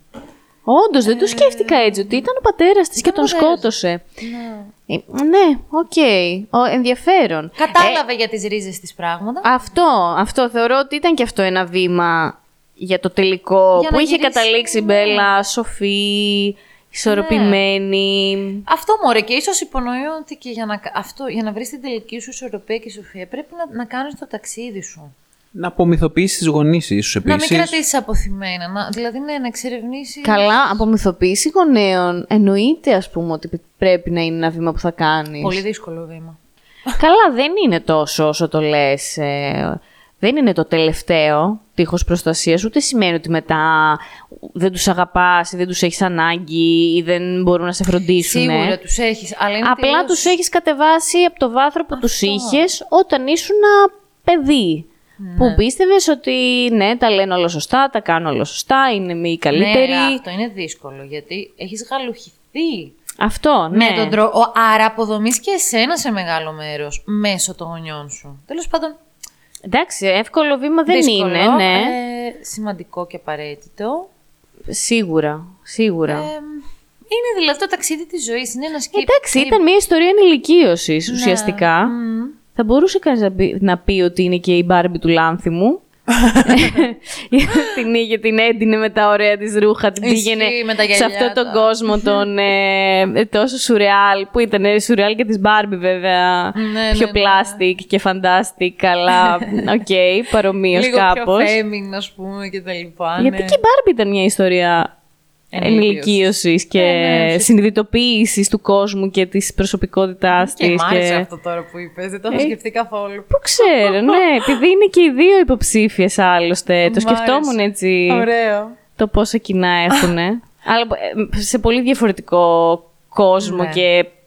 Ναι. Δεν πίστευα ποτέ ότι θα πηγαίνει τόσο πολύ στην Emma Stone το μακρύ μαύρο μαλλί. Καλά, Πίστευα ότι θα είναι καταστροφή της. Πήγαινε άπειρα. Ε, είχε και, ε, ήταν πολύ ωραία τα πλάνα. Ναι. Τα δικά της, το πρόσωπό της. Καλά, τα ρούχα το είπαμε εξ αρχής. Ναι. Ήταν όλα φανταστικά. Πόσο χρόνο είναι η Emma τώρα, για να... 6 Νοεμβρίου του 1988. Ναι. Σκορπιός. Συγγνώμη, μου αρέσει πάρα πολύ να το κάνω αυτό. Ε, Οκ. Ε, 88. Έχω παιδιά τόσο μεγάλες προσδοκίες για την αίμα. Πιστεύω ότι τα επόμενα χρόνια που έρχονται θα κάνει φοβερά πράγματα. Ήδη έχει κάνει πολύ ωραία πράγματα. Ναι. Πάντα μου άρεσε. Μου άρεσε από τότε που είδα το Easy A, που είναι μια Αυτό πήγα να πω. Δεν εφηβική πιστεύω, ότι, δεν ταινιούλα. το πιστεύω ότι η πρώτη ταινία που είδα της Stone ήταν στο Easy A. Εγώ δεν θυμάμαι, Πολύ ωραία ταινία, δεν παρόλα θυμάμαι αν ήταν η πρώτη, αλλά ήταν εξής από αυτές τις εφηβικές της Έπαιξε σε πρώτες πολλές δικές εφηβικές της. στην αρχή. Δηλαδή τη βάλανε Ναι, λίγο. ισχύει, ισχύει. Θέλω να δω ποια ήταν αυτή που της έκανε το κλικ και άλλαξε ε, κατηγορία; Κατηγορία. Εννοείς τι εννοείς κατηγορία που τώρα; έφυγε από τις ε, κομεντί. Δηλαδή είχε Zombieland. ε, Α, καλά, από αυτές τις ε, πιο ελαφρές. Easy A, Friends with Benefits, Crazy Stupid Love. Έπαιζες στο Friends with Benefits. Λοιπόν, η πρώτη ταινία που έπαιξε, που βλέπω εδώ λίγο πιο σοβαρή, είναι το 11, ε, στο The Help, στις υπηρέτριες. Α, μπράβο, εξαιρετική ταινία. Που έπαιξε και πολύ ωραία και νομίζω ότι με αυτήν λίγο άλλαξε χώρο. Πολύ ωραία, πολύ Καλά ωραία έπαιξε ταινία. στα Spider-Man, οκ. Εντάξει, ήταν πολύ καλή στα Spider-Man. Εμένα μου άρεσε. Γενικά αυτά Αυτό, τα Spider-Man, μωρέ. τα, τα, τα Amazing Spider-Man που ήταν με τον Garfield ήταν ωραία. Και εντάξει, μετά, για το La εντάξει. La Land δεν θέλω να La σχολιάσω. La Land, μετά, οκ, έχει Πήρε πάρει και το άλλη. Ναι. Όσκαρ, ήταν εξαιρετική. Γενικά μέχρι τώρα η παρουσία της στο La La Land ήταν η αγαπημένη μου, ο αγαπημένος μου ρόλος της. Πώς αλλιώς να είναι κιόλας. Ε, αλλά γενικά νομίζω ψάχνεται πάρα πολύ και έχει χαρεί και τόσο πολύ με το λάνθιμο. Έχουν ταιριάξει τόσο πολύ. Νομίζω ότι είναι πολύ προσωπική Αυτό. της επιλογή αυτή η ταινία. Και πιστεύω ότι σε αυτό έχει να κάνει πολύ και η χημεία. Δηλαδή ότι και ο Λάνθιμος παίζει πολύ ρόλο στο πώς νιώθουν οι ηθοποιοί του και πώς περνάνε κατά τη διάρκεια της ταινίας. Ε, ας πούμε ξέρω ότι ό, ε, όλοι οι ηθοποιοί λένε ότι περνάνε τέλεια με τον Spielberg όταν γυρνάνε Α, ναι, ταινίες. εντάξει, Το φαίνεται είχα γλυκούλης ο κάπου- Spielberg. Ε, οπότε σίγουρα και ο Λάνθιμος ε, θεωρώ, εγώ νιώθω ότι μπορεί να τους βγάζει λίγο μ, αυτό το ε, πιο φαν μέσα από τη δουλειά που μπορεί αυτοί οι μεγάλοι ηθοποιοί, ειδικά Νταφόι και να το έχουν χάσει και λίγο τα τελευταία χρόνια. Λες, δεν ξέρω. Ναι, γιατί τους είδα τόσο ενθουσιασμένους που ένιωσα ότι για κάποιο λόγο βγήκε αυτό το συνέστημα που είχαν Ναι. όταν πρώτο ξεκινούσαν, αυτός ο ενθουσιασμός το... Νομίζω το γεγονός ότι κάναν κάτι περίεργο, περιεργούλη, τους άρεσε, τους ενθουσίασε και ήταν και σαν αποτέλεσμα Ναι, τόσο ναι, ωραίο. ναι. Που ενθουσιάστηκαν πάρα πολύ όλοι. Γιατί ήταν σε φάση, ναι, συμμετέχω σε αυτή την ταινία, yeah. Γενικά αυτό δηλαδή θα πω μπράβο. Εγώ είμαι πολύ excited. Μπράβο, συγχαρητήρια. Να δω τι έρχεται, να δω τι βραβεία θα πάρει. Περιμένουμε με αγωνία Ε. τα Όσκαρ. Εντάξει, α, πώς θα πιστεύετε ότι θα πάει σε σχέση με το Oppenheimer; Γιατί αυτός νομίζω ότι είναι ο βασικός ανταγωνιστής. Ο Νόλαν. Ναι, ναι. Εγώ πιστεύω ότι Oppenheimer. τα ίδια Όσκαρ ε, θα πάρει στην καλύτερη περίπτωση. Δηλαδή ότι σίγουρα η Emma Stone θα πάρει Όσκαρ. Και, Και, εγώ. ενδεχομένως να πάρουν πάλι το Όσκαρ της καλύτερης ταινίας. Πιστεύω ότι Εννοείς- ο σκηνοθεσία θα το πάρει ο Νόλαν. Ε, εννοείς ε, να το πάρει όντως. Όχι μόνο Ναι. υποψηφιότητα. Υποψήφια θα είναι 100%. 100%. Ε, πιστεύω θα το πάρει κιόλας, ναι. Για την Ε, Έμα λες. Ποιο; Η Έμα θα το πάρει σίγουρα. Μιλάω Καλύτερης για την ταινία. ταινίας. Ναι, Α, ναι, ναι. Εγώ δεν κόβω το και το χέρι μου γι' αυτό. Δεν το κόβω Δύσκολο. γιατί στα Όσκαρ επειδή τις έχουν ενοποιημένες και εκεί μέσα θα είναι και το Oppenheimer. Είναι, λι- είναι λίγο δύσκολο. Αυτό. Αλλά επειδή στα Όσκαρ εντάξει προσ- προσπαθούν να δίνουν την καλύτερη ταινία ρε παιδί μου και σε κάτι πιο δύσκολο. Δεν το δίνουν στα εμπορικά αντί και Sony. Καλά, και το Oppenheimer, εντάξει, δεν το λες εύκολο. Ε, είναι Πολύ μια- δυσκολεύτηκαν. Είναι μια εμπορική ταινία και στην πραγματικότητα είναι μια ιστορική ταινία. Δεν είναι μια τόσο κοινωνική ταινία. Ω, όχι. Γι' αυτό, επειδή ίσως θα προτιμούσαν να δώσουν το Όσκαρ σε μια ταινία που έχει και κάποια κοινωνικά νοήματα. Τώρα το Oppenheimer, οκ. Δι- Είναι και Έχει πιο- κάποια νοήματα, αλλά κυρίως ναι. ιστορικά, όχι Είναι κοινωνικά. και πιο ξεχωριστό το Poor Things σαν θεματολογία γενικά, ρε παιδί. Ναι, η σκηνοθεσία όμως, εντάξει, εγώ ε, παρόλο που μου άρεσε πάρα πολύ, θεωρώ ότι η δουλειά του Νόλαν στο Oppenheimer είναι φοβερή και αξίζει να το πάρει, γιατί δεν το έχει πάρει και ποτέ, ρε παιδιά, και δεν το έχει πάρει και με ταινίες καλύτερες, αν με ρωτάτε κιόλας. Αυτό θα πω τώρα κι εγώ, ότι απ' την άλλη να το πάρει και για το. Τόσες είχε. Εντάξει, οκ. Και στα Όσκαρ γενικά βλέπετε ότι έχουν μια διάθεση λίγο ανταποδοτική του τύπου Α, μωρέ, αυτός δεν έχει πάρει κανένα Όσκαρ τόσο καιρό. Άντε, δώσ' του Στο το. Ντικάπριο. Ε, ναι, Έλα, που δεν μωρέ. ήταν η καλύτερη του ερμηνεία του Ντικάπριο τώρα το. ε, Η επιστροφή η του. Αρκούδα, Η Αρκούδα. ας είμαστε ειλικρινείς. Αλλά εντάξει, πραγματικά όλοι το λέγανε ότι έλο, ο Ντικάπριο δεν έχει πάρει ένα Όσκαρ. Έπρεπε να πάρει Όσκαρ στο Inception. Έλα ρε παιδιά με το Inception πια Στο φτάνει. Interstellar θα έλεγα. Άντε, Δεν- και στην Interstellar. Εγώ Σαν νομ- σκηνοθεσία το Inception ήταν φοβερό, ρε, εσύ. Καλά, εντάξει. Δεν ξέρω. Εγώ νομίζω το Oppenheimer ίσως είναι η ώρα του πια. Ε, περισσότερο από άλλες φορές. Αλλά μ, εγώ προτιμώ λάνθιμο. Κι εγώ. Έτσι θα πω. Ε, γιατί πιο πρωτότυπο, γιατί πιο φρέσκο, ε, πιο ιδιαίτερο. είναι και δικός μας άνθρωπος. Δεν Και στην τρέπομαι να το τελική πω. Είναι και δικό μας παιδί, να Ναι, το πούμε. δεν δεν τρέπομαι να το πω. Ε, μ, θα δούμε έχει λοιπόν. μπροστά του. Παρ' όλα αυτά, εγώ θεωρώ και να μην το πάρει φέτος. Ε, ήδη έχει. Α, πώς να το πω. ε, Έχει αναγνωριστεί, έχει εδραιωθεί, ναι. Θεωρώ ότι θα έρθει. Θα έρθει. Θα έρθουν και άλλα πράγματα. Ανυπομονώ πολύ να δω τι επόμενο ετοιμάζει. Θα θέλαμε να ακούσουμε κι εσείς πώς σας φάνηκε, αν είστε στο team Ναι. κατά λάνθιμου υπέρ. Να και μας για... πείτε. Για αν δεν σας άρεσε και γιατί ρε παιδί μου αυτό, γιατί δεν μπορώ να καταλάβω πια τόσο. Καταλαβαίνω το να μη σου άρεσε πολύ, γιατί, οκ, it's not your uh, type Κοίτα, of και movie. εμένα στην ψυχή μου μέσα δεν μπήκε, ας πούμε, Αυτό. να γίνει η αγαπημένη μου ταινία όλων των εποχών και να βγω να κλαίω, να, να, να, να πω ότι πω, πω, εντάξει, έχει χαραχτεί μέσα μου. Με άλλαξε με, ναι. Α, Αλλά δεν, δεν το είπα αυτό, ομολογώ. δεν Αλλά καταλαβαίνω και αυτούς που κράξαν Εντάξει. τόσο πολύ πια. ναι, ναι, ναι. Αυτά λοιπόν, το Αυτά. κλείσουμε κάπου εδώ. Έτσι κι αλλιώς θα σχολιάσουμε και τα Όσκαρ αργότερα όταν θα έρθουν. Ναι, ναι, ναι. Θα έχουμε να πούμε πράγματα. Μείνετε συντονισμένοι, παιδιά μου, να δούμε τι θα γίνει. Δεν θα έχουμε πλέον μόνο το Γιαννάκη τον Αντετοκούμπο να μας κάνει υπερήφανος. Καλά, και αυτός έχει διχάσει πολύ κόσμο. Μην το αναλύουμε και αυτό τώρα, δεν θέλω. Ισχύει, ναι. ισχύει και Αλίμονο αυτό. στην Ελλάδα, να μην διχαστείς. Και με τον Καρά να δεις τι έγινε. Σφαγή. Εγώ αυτό δεν το Η μισή πιάσα. να λένε πέθανε ο βασιλιάς και η άλλη μισή να λένε Θεέ μου τι υποκουλτούρα δεν έχω ακούσει ποτέ καρά. Δηλαδή πάντα τα δύο άκρα αυτή η χώρα. Τέλος πάντων. Εντάξει. Θέλω λίγο να ηρεμήσετε όλοι. Έχουμε, έχουμε challenge μπροστά μας. Λοιπόν, αυτά, με το λάνθιμο. Του ευχόμαστε καλή επιτυχία. Να τα πάρει τα Όσκαρ, μακάρι κιόλας. και... και στην Ελλάδα. Εδώ θα είμαστε. Εδώ θα είμαστε και σε επόμενα. Bring the cup back home. Καλά, home δεν νομίζω ότι μένει στην Ελλάδα ο λάνθιμος. Whatever. Μένει άρη Στη Γαλλία. Αχ, τι, τι τυχερός. Εντάξει. Λοιπόν, Τα σας λέμε την χαιρετάμε. επόμενη φορά. Φιλάκια. Γεια σας. Bye.